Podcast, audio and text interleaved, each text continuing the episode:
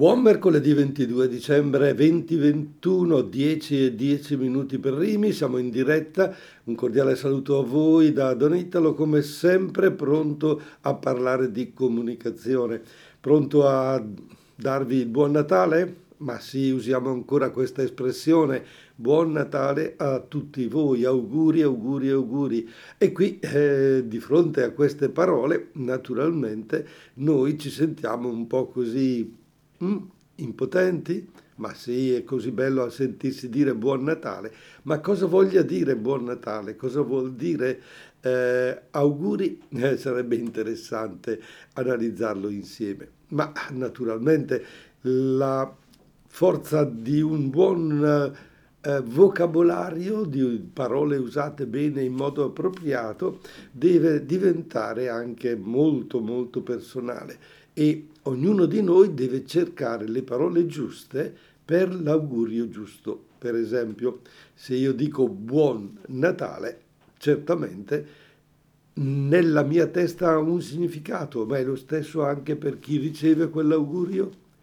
Cioè percepisce lo stesso significato nostro? Oppure se io uso la parola Santo Natale, dall'altra parte c'è la capacità in chi mi ascolta di recepire quella parola santo oppure quella parola santo eh, non gli dice niente o addirittura peggio un qualcosa contro? Perché in fondo il nostro modo di parlare di arrivare alle persone dipende proprio dalla capacità dell'empatia cioè di capire di metterci nell'altra persona e di essere recepiti nella nostra forza, nel nostro pieno significato delle parole che usiamo. Sì, perché in fondo noi come linguaggio fondamentalmente usiamo le parole. Ad ogni parola corrisponde un preciso significato, ma guarda caso questo significato si modifica da persona a persona, perché ogni persona ha fatto la sua esperienza. Che cosa è buono per te? Che cosa è buono per me? Beh, proviamo a vedere per esempio un caffè senza zucchero. Eh? Per una persona è buonissimo, per un'altra, beh, se non c'è lo zucchero io non lo bevo. Eppure è lo stesso identico caffè, è stato fatto dalla stessa macchinetta nello stesso momento e allora buon, un buon caffè non è un caffè uguale per tutti. E allora la parola buono, gli aggettivi in particolare, diventano molto molto personalizzati. E allora, allora è importante che ciascuno di noi cerchi di trovare le parole giuste per dire il concetto giusto che ha nella propria testa. Parole che sono davvero imper- importanti perché più sono precise, più io arrivo a dare quello che io penso all'altra persona. Fermiamoci un attimo, sì, ci riflettiamo ascoltando in questa trasmissione delle canzoni natalizie che possono così aiutarci a rallegrarci in questo periodo, anche a vivere lo spirito del Natale. Ecco la comunicazione anche attraverso le canzoni. Le canzoni natalizie hanno tutte un certo stile, un certo suono, particolare proprio tipico di queste festività. E noi andiamo a riascoltare Raffaella Carrà che ci augura appunto buon Natale. E con Buon Natale noi abbiamo iniziato la nostra trasmissione, il nostro incontro in diretta, sono le 10 e 17 minuti di mercoledì 22 dicembre 2021, per chi volesse così a fare gli auguri in diretta, diamo spazio anche in questa trasmissione, telefonateci allo 030 27 31 444 e noi saremo felici di dare a voi la possibilità di un augurio magari fatto a parole vostre o con molta più semplicità, un buon Natale. A chi, ecco, l'importante è davvero la grande precisione nel nostro linguaggio, l'importante a volte è essere anche ultra precisi, meticolosi, perché se usiamo un aggettivo piuttosto che un altro, il nostro pensiero può essere travisato, ma ancora peggio, un tono di voce usato in modo particolare eh, può cambiare il significato delle parole.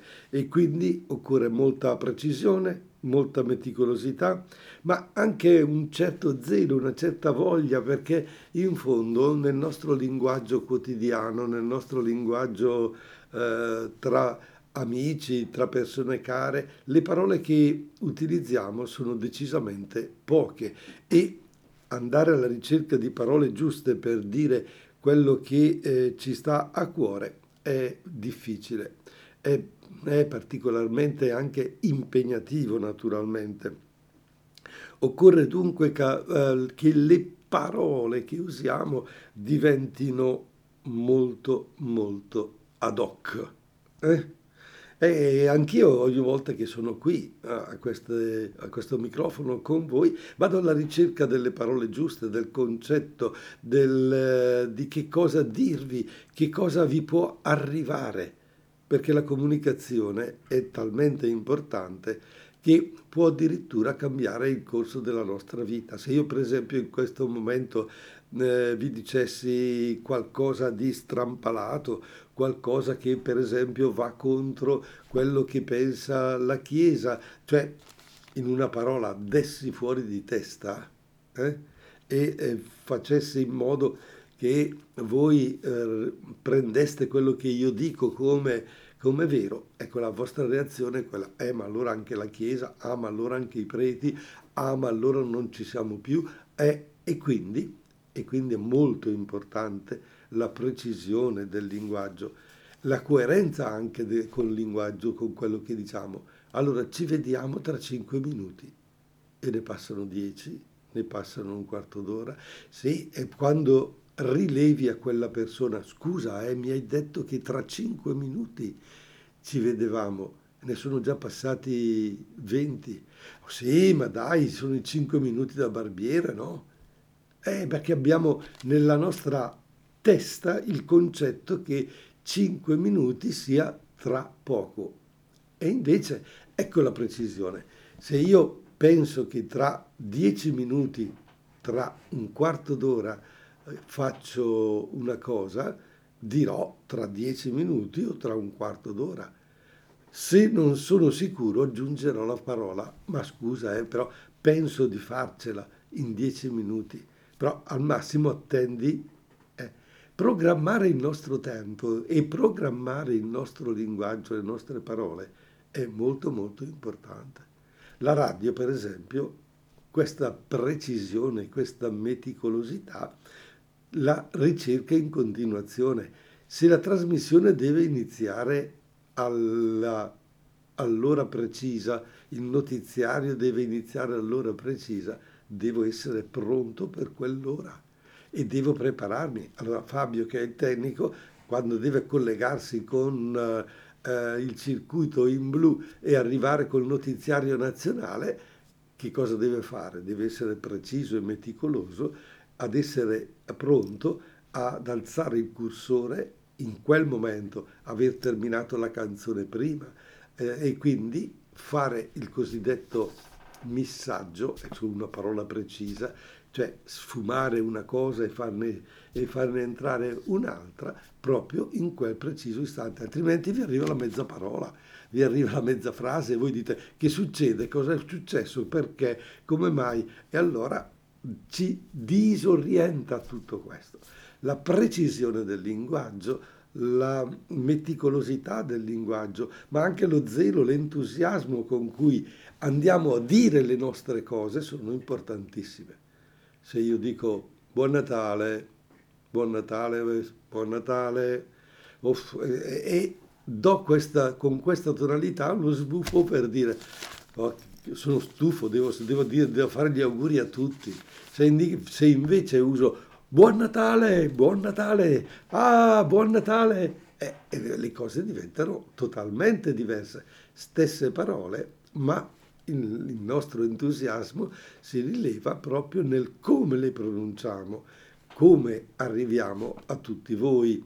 E naturalmente restiamo nell'ambito radiofonico, voi capite benissimo che tutto questo è decisamente importante. Preferite a volte una trasmissione perché c'è un conduttore molto bravo che vi piace, che eh, arriva direttamente a voi, usa le parole giuste al momento giusto, usa i silenzi al, giusti al momento giusto e quindi è capace di pause, è capace di coinvolgerti e quindi anche qui la capacità dell'artista, dell'attore all'interno per esempio di un film eh, ci sorprende quando questi è capace di entrare nel personaggio e con precisione, con meticolosità. Adesso se non so se avete capito, precisione e meticolosità sono le due parole che sto usando di più questa mattina.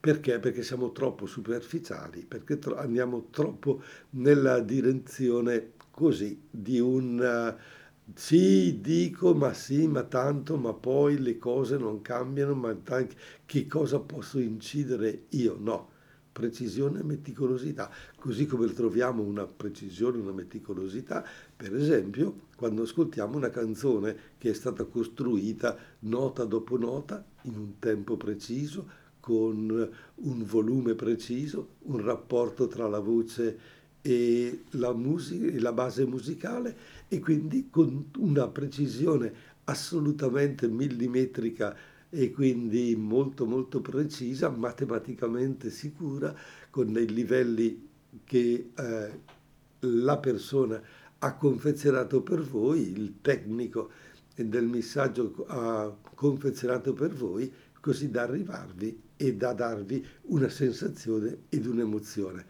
Vediamo se Mina con Silent Night ci è riuscita. Beh, decisamente bravissima Mina come sempre, con la sua voce, con la sua precisione, con la sua meticolosità e con il suo zelo nel voler mettere tutta se stessa anche in una canzone natalizia. E noi stiamo appunto così facendo un percorso su quella che è l'importanza del nostro linguaggio. Bene, che cosa stiamo usando? Che parole stiamo usando? Che comprensione abbiamo delle parole? Eh, fin dove arriva la nostra conoscenza? Bene, alcuni anni fa uno, un linguista ha voluto, come dire, fare un sondaggio e eh, arrivato a una constatazione molto molto negativa.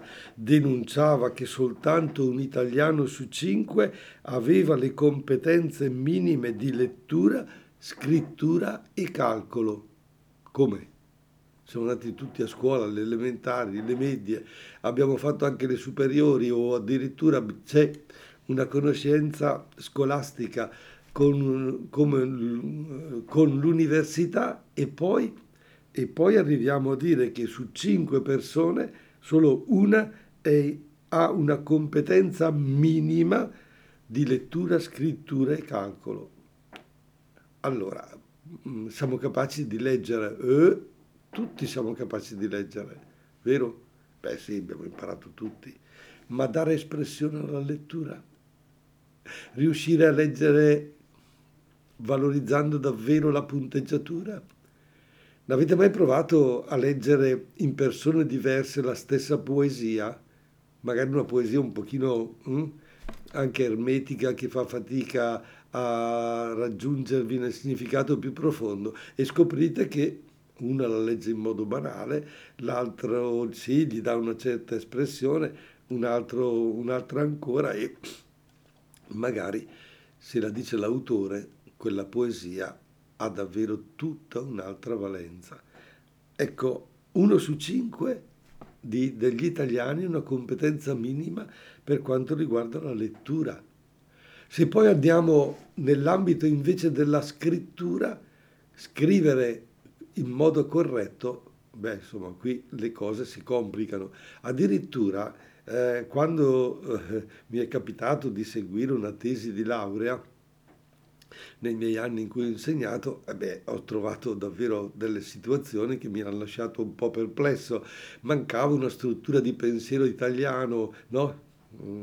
soggetto, complemento, oggetto, verbo, una, una cosa, oppure, oppure scoprire con quanta difficoltà studenti anche di università eh, non riescono a scrivere la con l'H nel momento giusto oppure la mettono dove non ci vuole ma probabilmente per sbadataggine, probabilmente per, per supponenza, ma eh, trovate tutte le motivazioni che volete, ma la precisione di linguaggio è molto importante. Addirittura in Italia allora si parla di un analfabetismo di ritorno che colpisce il 47% della popolazione e di questi uno su sei è giovane, persone istruite, capaci di leggere e scrivere, ma non in grado di comprendere, non in grado di valutare, di usare testi scritti per intervenire attivamente nella società, per raggiungere i propri obiettivi, per sviluppare le proprie conoscenze e potenzialità. E questa affermazione davvero ci lascia molto ma molto perplessi. Come sai leggere, sai scrivere, ma non capisci quello che leggi? Non comprendi quello che si legge? non sei in grado di valutare, di dare un tua, una tua opinione se quello che hai letto è giusto o è sbagliato. Lo bevi, punto e basta. Ecco perché allora nella nostra situazione di pandemia oggi è passato in tante, tantissime persone l'idea dell'imbroglio, l'idea che è tutto falso, l'idea... Perché? Perché, perché non comprendiamo il valore delle parole che ci vengono dette, che ci vengono comunicate dagli esperti. E qui sarebbe interessante entrare proprio in merito a questo discorso. E allora, dopo aver ascoltato Andrea Bocelli con Bianco Natale, ci addentreremo in una cosa molto curiosa, come nell'ambito per esempio della scuola si usano un mondo di sigle e di paroloni e poi, e poi si finisce per non insegnare. Ma no, Andrea Bocelli. E dal buon Natale che ci siamo augurati all'inizio di questa trasmissione siamo arrivati ad Andrea Bocelli che ci ha cantato Bianco Natale. Ecco, noi continuiamo con la nostra trasmissione, un saluto cordiale a chi mi ascolta la sera e un buon Natale anche a loro, chi invece è in diretta alle 10.37 di mercoledì 22 dicembre e vuole tutto sommato fare gli auguri a qualcuno, eh, componga il nostro numero telefonico 030 27 31 444 e noi siamo in grado praticamente di mettervi in contatto con tutti i nostri ascoltatori e augurarci anche un buon Natale. Ma ci siamo lasciati prima di Andrea Bocelli dicendo che vi avrei incuriosito con un qualcosa di veramente strano. Abbiamo parlato di precisione di linguaggio e provate ad ascoltare. Eh, che cosa succede nell'ambito della scuola. Eh? Attenti. Si potrà addirittura essere incredule, increduli, ma tutte quelle che eh, vi leggerò adesso sono tutte sigle vere. Basta entrare in una scuola ed ascoltare con pazienza i docenti nei corridoi o in sala insegnanti per accorgersi che i loro discorsi, insieme alle preoccupazioni, sono dominati dall'urgenza del PDM, questa è una prima sigla, no? Il piano di miglioramento, oppure dal suo cronoprogramma operativo, dalla redazione del PTOFFA, piano triennale dell'offerta formativa, dalla PC, programmazione curriculare di istituto, e dai loro personali PDLA, piani di lavoro annuali, ma anche dai PCTO, percorsi per le competenze trasversali o per l'orientamento, che hanno sostituito l'ASL, l'alternanza scuola-lavoro, dal PSD, piano della scuola digitale, indispensabile per la ormai familiare DAD,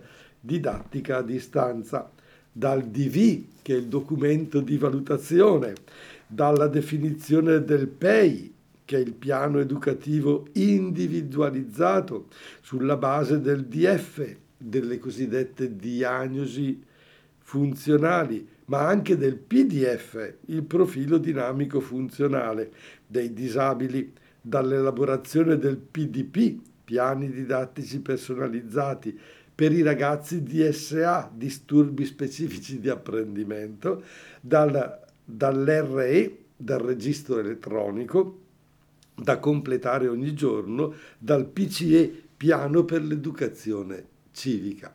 E voi direte, ma ce ne sono ancora? Sì, io mi fermo, perché di queste sigle eh, all'interno della scuola ce ne sono almeno altre 70. Beh, restiamo lì. Eh, eh, no, abbiamo parlato di precisione, sì, ma ah, qui siamo all'esagerazione, no?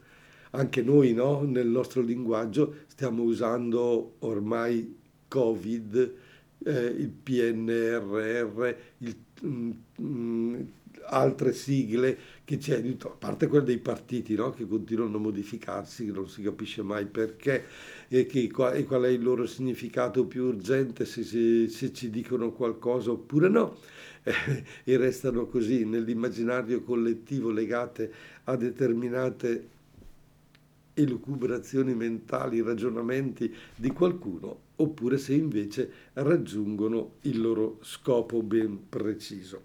È chiaro allora che eh, se io conosco tutte queste sigle, se io conosco tutto questo mondo, se ho una precisione di linguaggio, il mio mondo si allarga enormemente. Ma se invece mi chiudo, mi rifiuto di conoscere i limiti del mio linguaggio sono i limiti del mio mondo. I limiti del mio linguaggio delimitano la mia conoscenza, la mia capacità, il mio mondo. Io posso dire che amo il mondo, lo conosco, eh, ma eh, se non sono capace di dialogare e di dare un linguaggio molto molto preciso, io sono molto limitato essere in grado di enunciare sentimenti, aspirazioni che io ho nel modo migliore affinché non germoglino dentro di me e mi intossichino, è un dovere. Eh, Joseph Brodsky, premio Nobel per la letteratura, ai laureati dell'Università del Michigan, disse, ora e in futuro credo abbia senso concentrarsi sull'accuratezza del nostro vocabolario. Cercate di espanderlo e trattarlo come trattereste il vostro conto in banca. L'obiettivo è consentirvi di esprimere nel modo più completo e accurato possibile.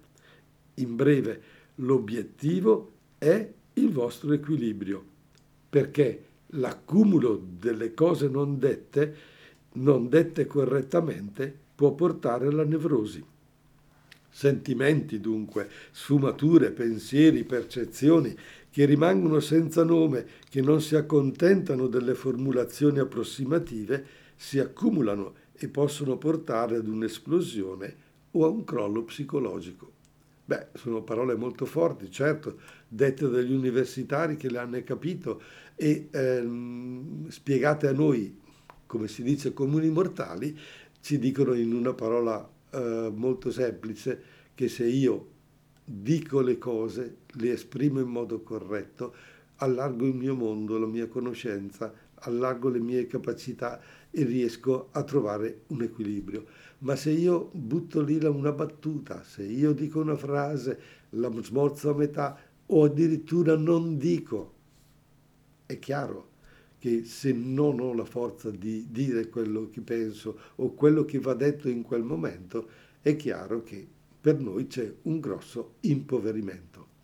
Bene, diamo la parola a Laura Pausini con Jingle Bell Rock.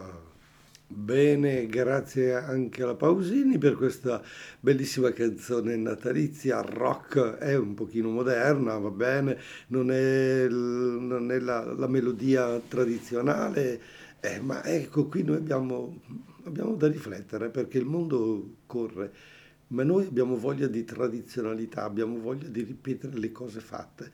E se dovessi chiedere a una persona che cosa ti aspetti oggi o da questo Natale, è, dice, di ritornare alla normalità, di ritornare come prima, ma credo che sia impossibile.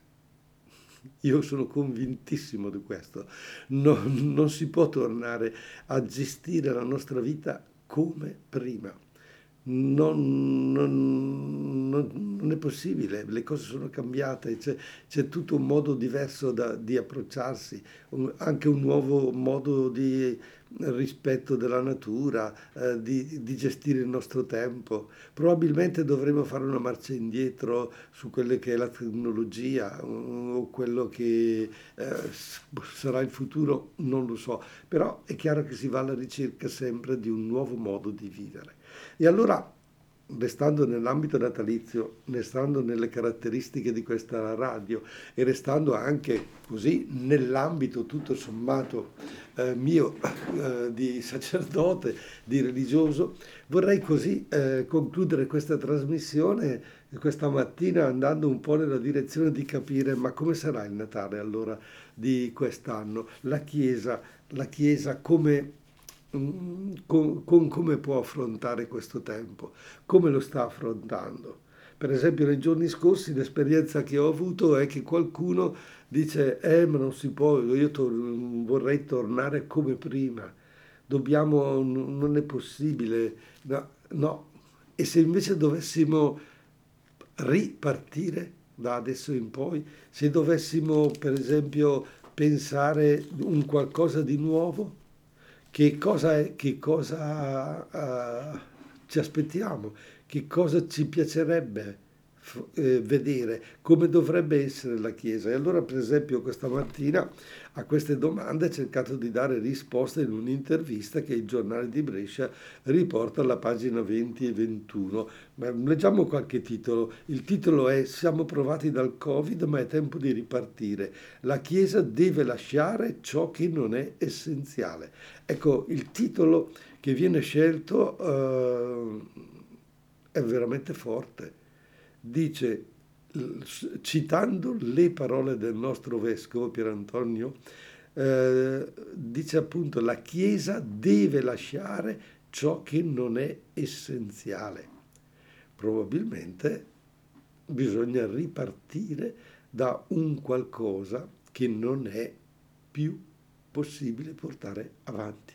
Allora leggendo un po' così nell'intervista eh, si eh, nota come per esempio nell'ambito degli immobili, nell'ambito delle strutture, che so, degli oratori, delle chiese, di appartamenti, eccetera, eh, si dice si eh, tengano solo quelli utili per evangelizzare, quelli che servono per poter portare avanti il Vangelo. A volte abbiamo delle sovrastrutture e queste strutture sono vuote sono vuote, vuote di persone, cioè non sono più frequentate. Allora, dobbiamo avere come riferimento l'essenzialità, dice il Vescovo, partendo da questa base avviamo in serenità la riflessione su ogni singola struttura. Ci guiderà il criterio della sinodalità, della condivisione delle scelte.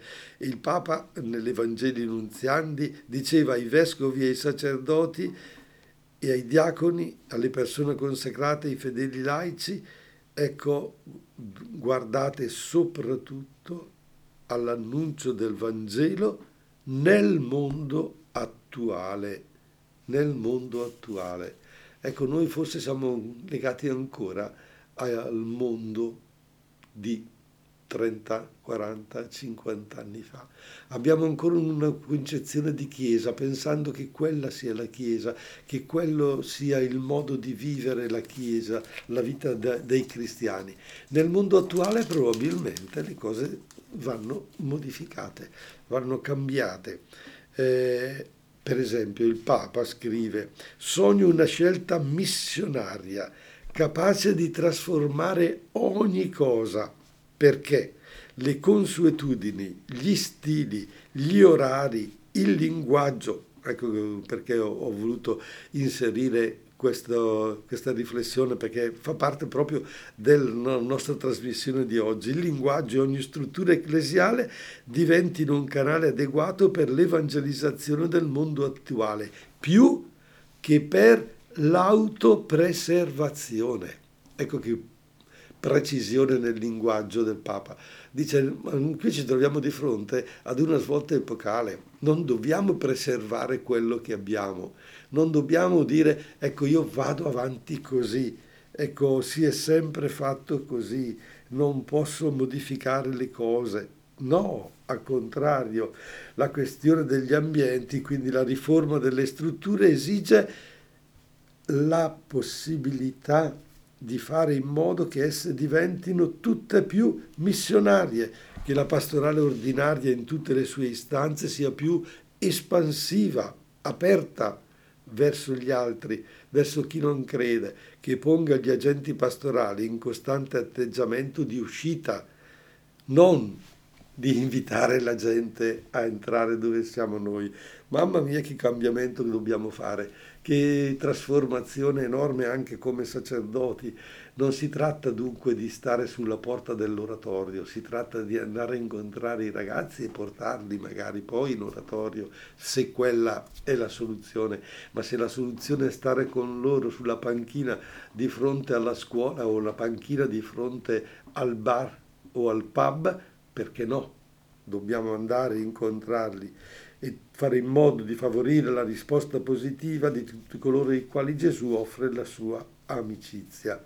Allora dobbiamo avere una missione come uno scopo per non cadere in uh, preda di una specie di introversione ecclesiale.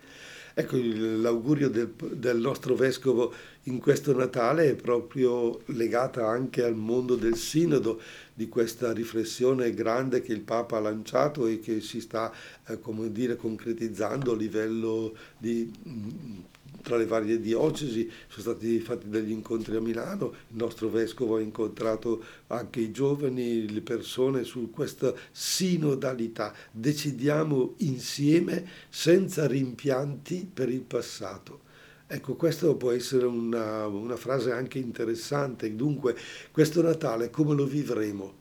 ma sottotono perché non, non possiamo vivere come, come 4-5 anni fa?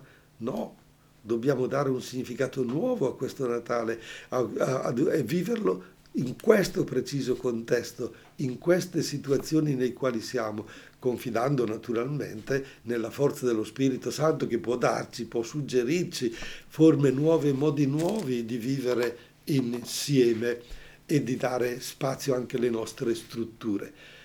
A volte abbiamo tante strutture noi, Chiesa, e sono chiuse Chiuse perché? Perché servono solo per il catechismo e adesso che il catechismo non si fa fatica a farlo in presenza, restano addirittura più chiuse di prima.